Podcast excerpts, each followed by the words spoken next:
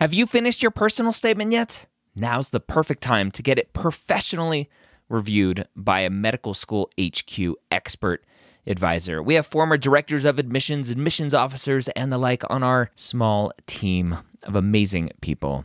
They have the inside knowledge from reading thousands and thousands and thousands, tens, if not 100,000 personal statements, going through the process and setting up the process for their whole committee. They know exactly what medical schools look for and the common red flags that can get your entire application thrown out. Take advantage of our flash sale right now, going through May 6th, up to 6,000 characters reviewed for just $150. That's a $75 discount on our regular price. Go to editmyps.com. Again, that's editmyps.com. If you're applying to medical school in 2022 to start medical school in 2023, join me Wednesday or Thursday, Wednesday night at 9:30 p.m. Eastern or Thursday at 11 a.m. Eastern at premedworkshop.com. Go register today. I'm going to show you how to tell your story in your application. Again, that's premedworkshop.com. If you are applying to medical school in 2022, be there or be square. The Pre-Med Years, session number 185.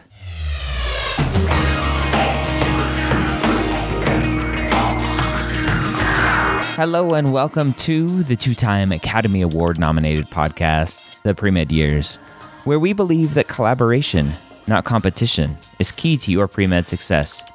I'm your host, Dr. Ryan Gray, and in this podcast, we share with you stories, encouragement, and information that you need to know to help guide you on your path to becoming a physician.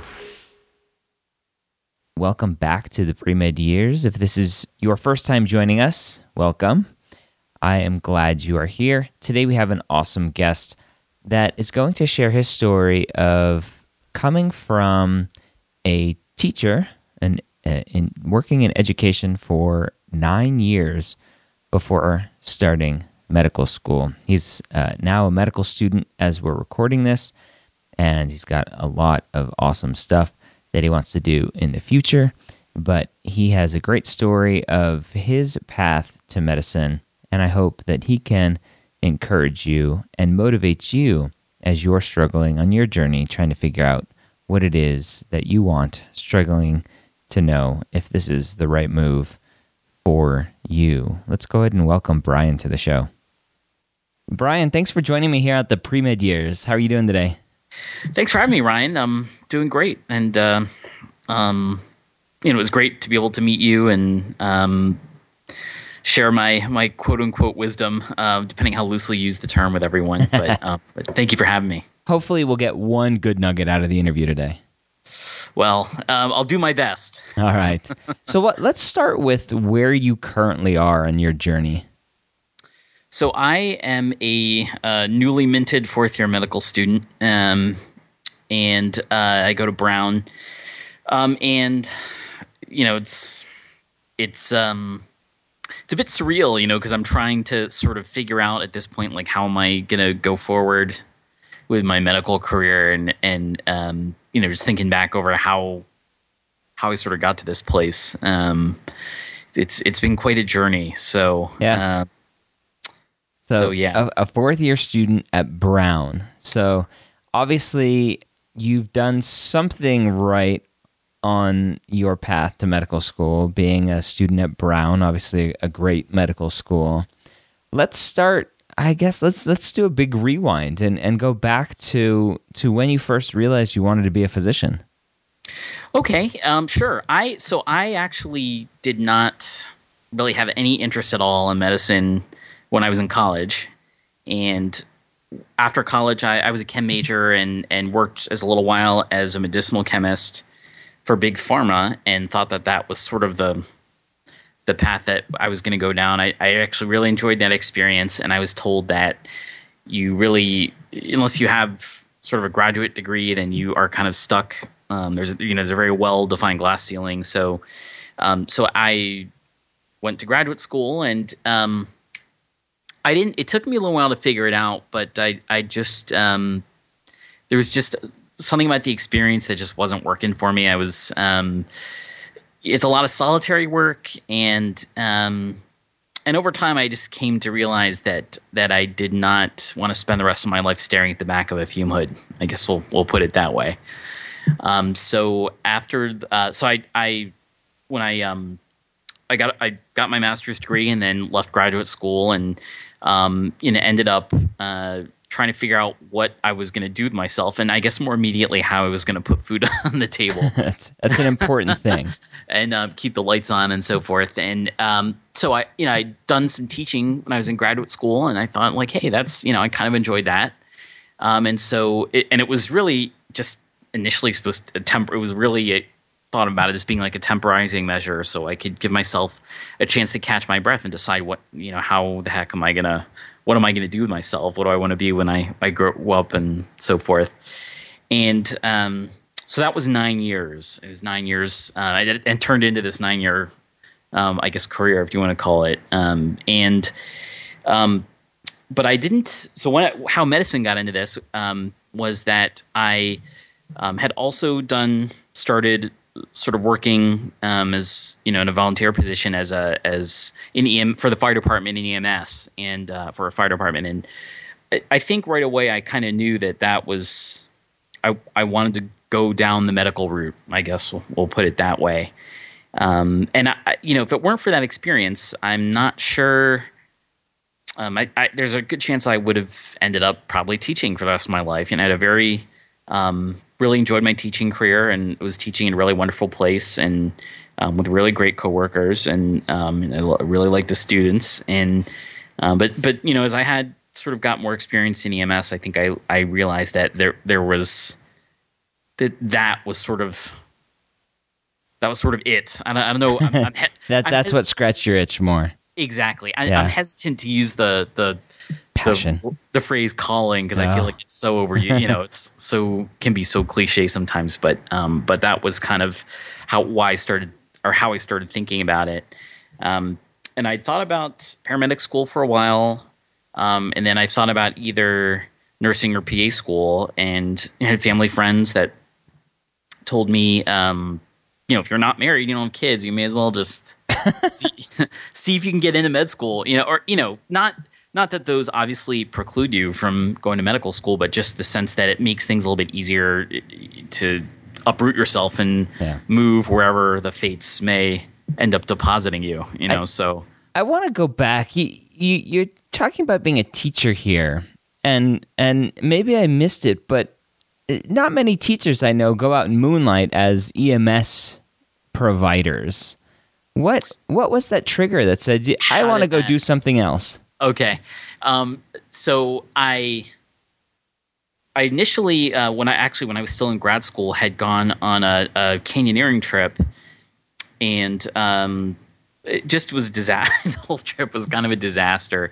Things kept going wrong, and we were running out of food. Anyway, to make a long story short, at the end of the trip, last day, I kind of stood up and just passed out. And apparently I, was having sort of like tonic-clonic, like seizure-like movements, which, it's now that I know maybe a tiny bit about medicine, it was probably just a vasovagal syncope, and, which is usually not that big of a deal in a young person, but I had no idea at the time that was the case, and that it's frightening, and when you don't know what's going on, and the people I was with, no one really knew. I didn't know what to do, people I was with didn't really know what to do, and I did not want to be in that position again where no one had any idea what to do. So I a couple years after that, so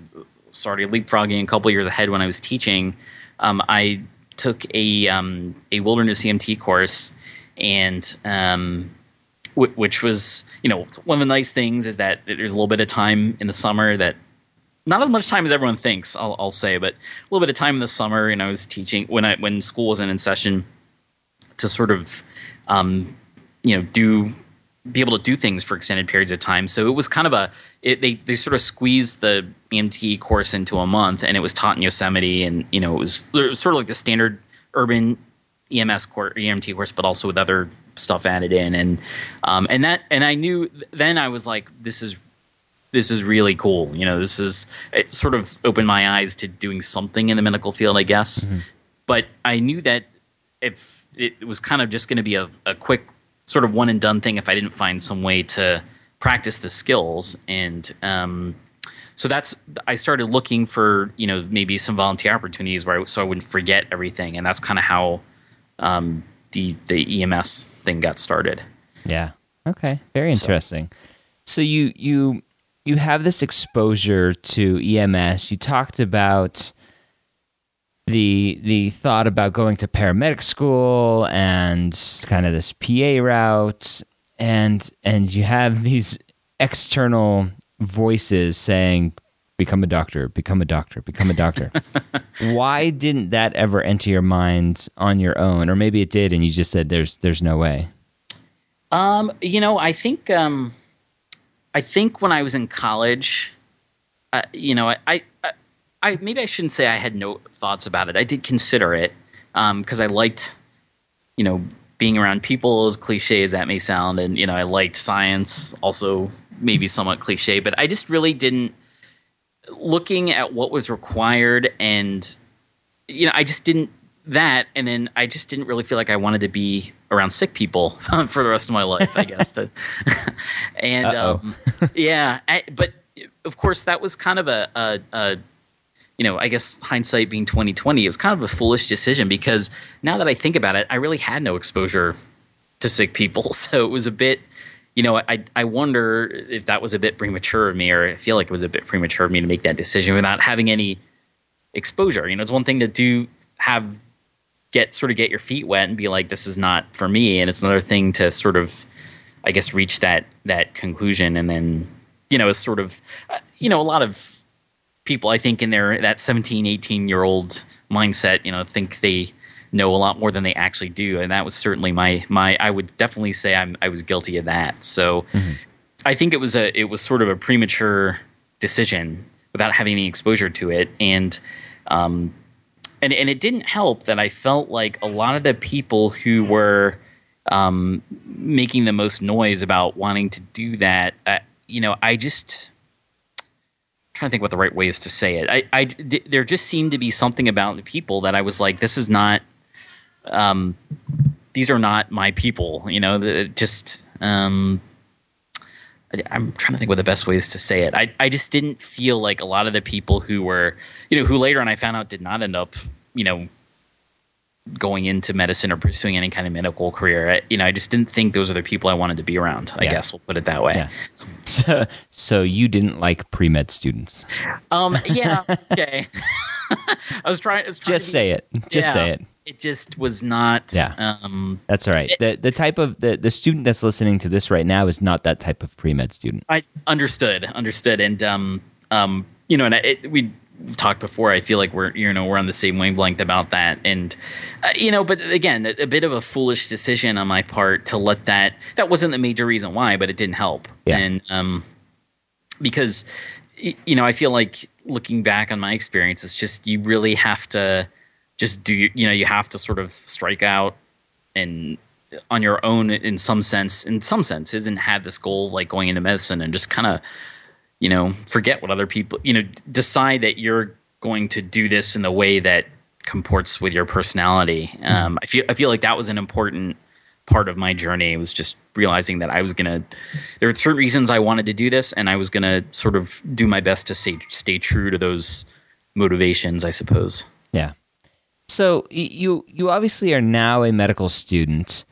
You go from this experience of being an EMS person. You've been a teacher, you said, for what, 9 years?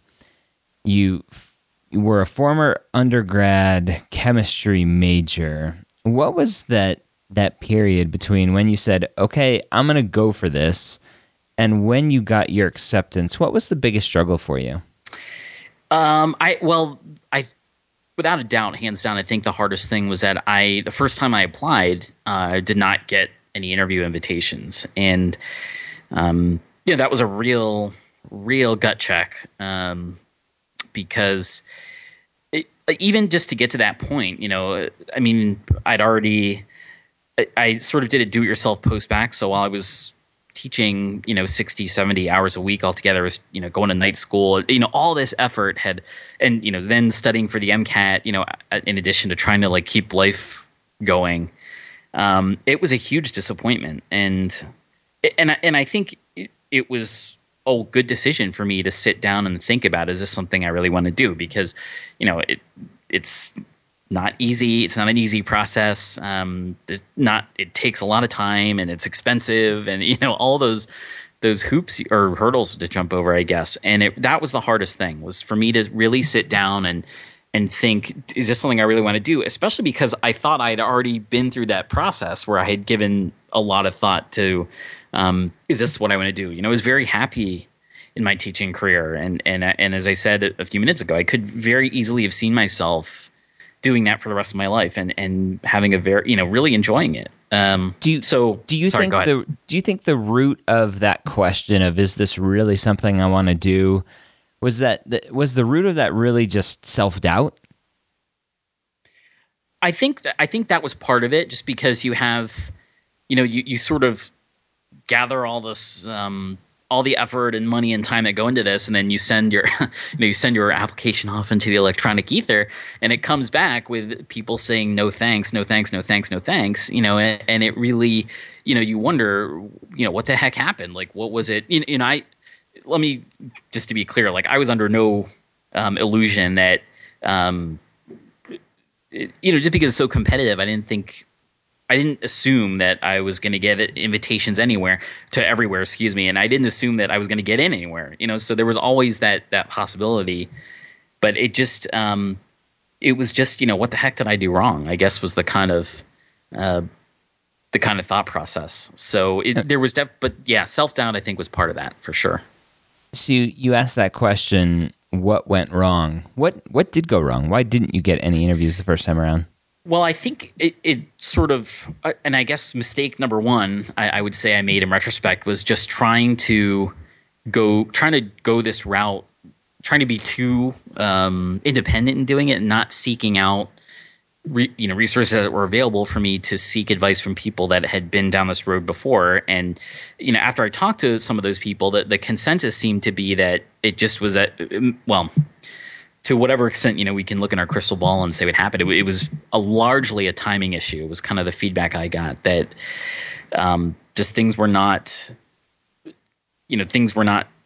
sent in early enough. The ball didn't sort of get rolling early enough. And it really was, you know, and I thought back and I kind of really sat down and scrutinized the timeline. And it was really my I had a letter of recommendation that of someone that I had worked with that I was really thought would be a strong letter, and I kind of everything was kind of in place except for that letter, and I just made the mistake of kind of waiting for that to go in, despite my, like, you know, sort of badgering this person. Not badgering, I shouldn't say that. Don't badger people who write who are going to evaluate you, but you know, reminding them, and eventually did get the letter in. But, you know, in retrospect, I think I definitely should have just sent everything in, and, you know, the letter, because there's no one.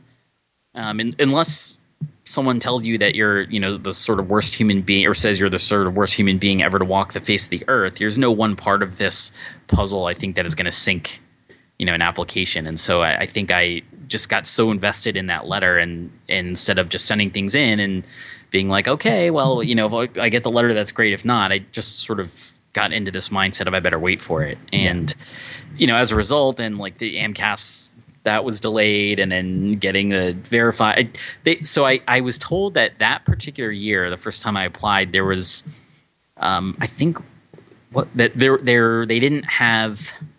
a real staffing shortage in terms of getting applications verified. And so, you know, the people who, I mean, I know you know this, but the people who, you know, sit there and look at your transcript and then look at what you enter on AMCAS for your courses, and, like, sit and match everything up and make sure you're basically not lying. You know, you're not trying to sell them a bridge that doesn't exist. There just weren't enough of those people. And so I mean, I think it took almost 2 months or two and a half months to get it verified. Isn't that amazing that that's done manually?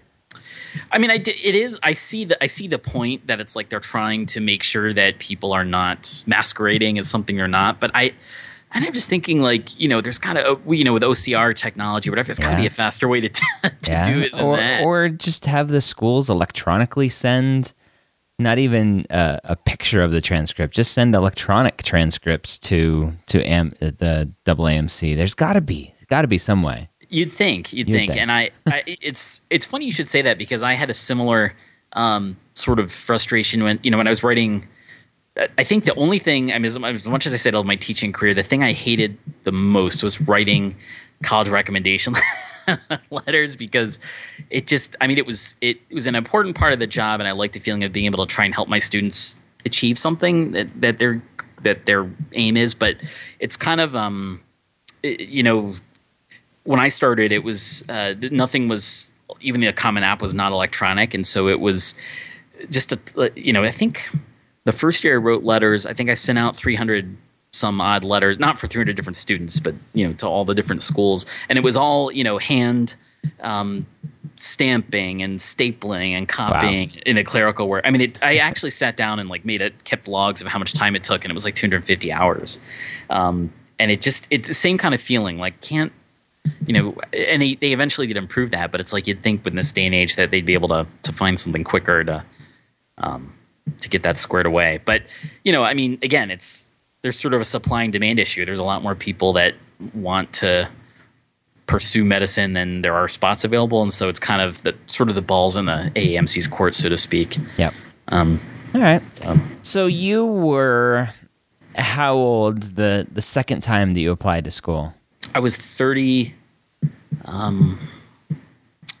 Let's see. I'm trying to. I see. This is my mom calls a CRS, which is the family version is can't remember stuff. And yep.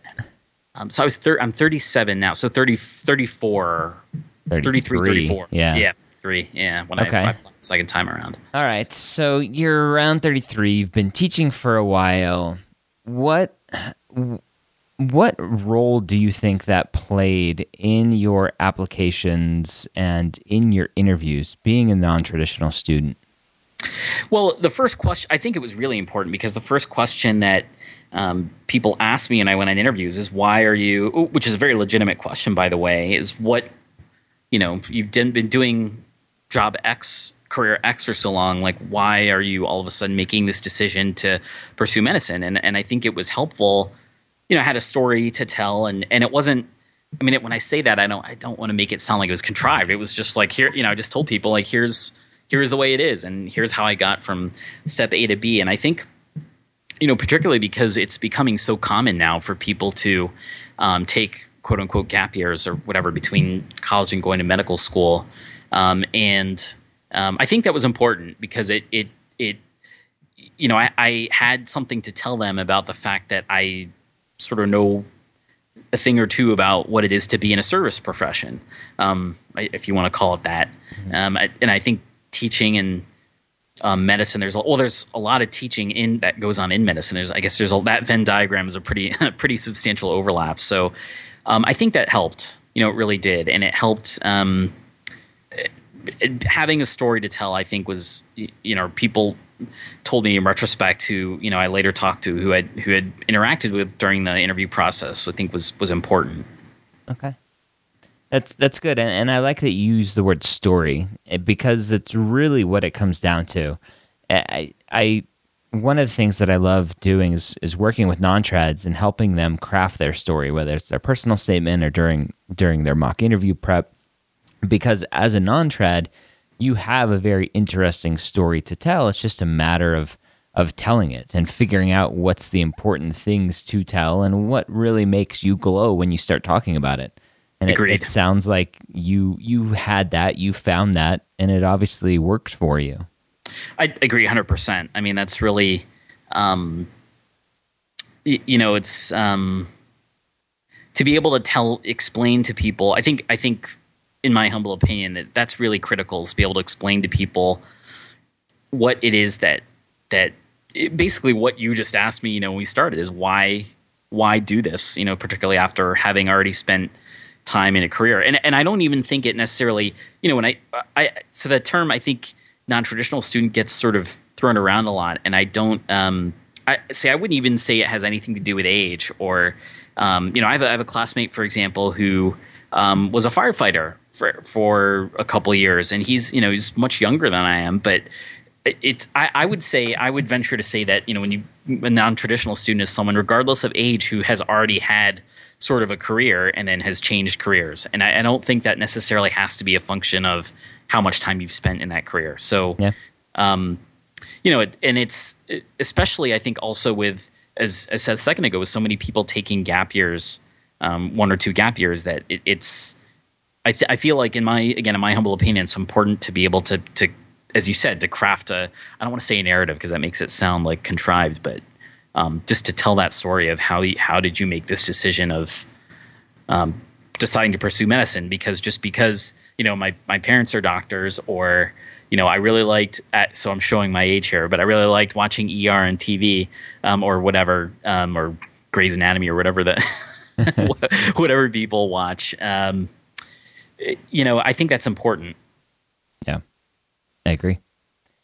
What was it like being a 34-year-old first-year medical student?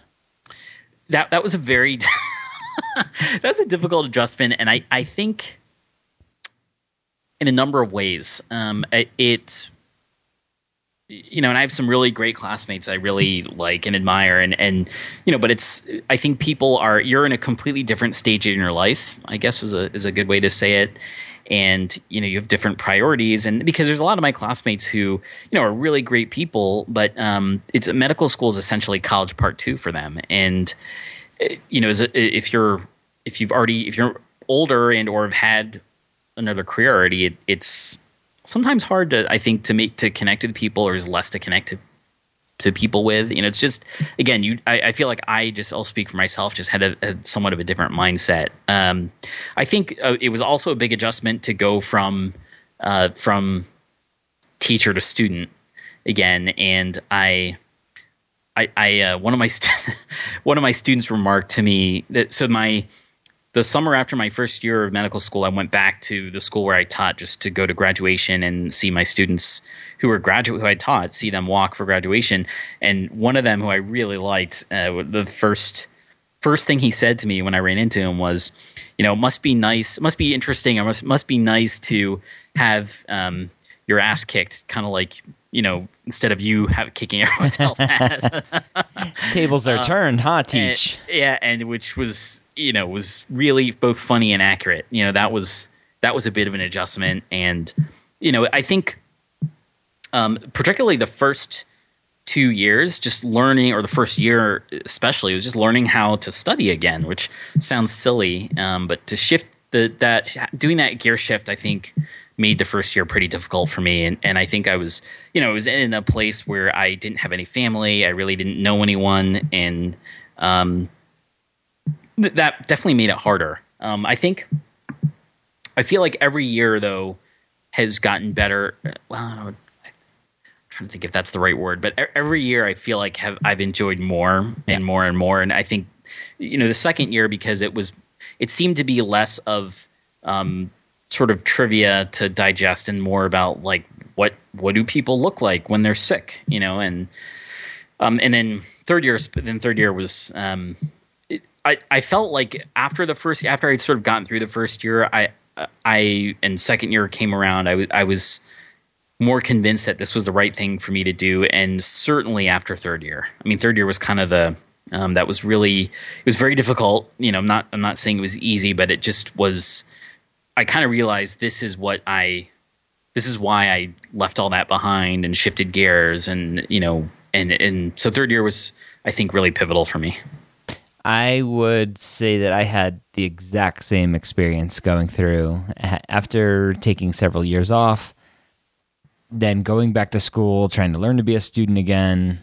I kind of was a teacher in my own right as a personal trainer, teaching other people to exercise. I was actually teaching at a personal training school, other personal trainers, but, oh, wow. But the same experience every year, it became clear to me that I was in it for the right reasons, and what we were doing every year was more exciting to me. And I think that really made a huge difference. I mean, that's, you said it a lot better than I did. You know, that's very much been my experience. Yeah. So awesome. What are your goals now moving forward? So after a sort of long or prolonged, well, not prolonged, but sort of long deliberation period, I think ultimately when I was thinking about specialty, I was trying to decide between, it came down to between anesthesia and emergency medicine, and I was kind of going back and forth and back and forth and back and forth. And, but I, you know, the plan is I'm going into EM now. So, and I actually, this is this is the last week of my EM rotation. And, I definitely felt like I found my people, I guess, to say it that way. Yes. But I think there, and I have to say, looking back on third year, I didn't think there were any rotations that I really hated. I mean, obviously there were parts of rotations that were less pleasant, or more pleasant as the case might be, but we're really, and I'm not saying that I mean, I have classmates that were like, I loathed, I hated medicine and, I hated rounding or, yeah. And I can kind of, I see that, and I think it's totally legitimate for people to realize there's things they don't like about something, but there wasn't any rotation. I was like, I just can't see myself doing it.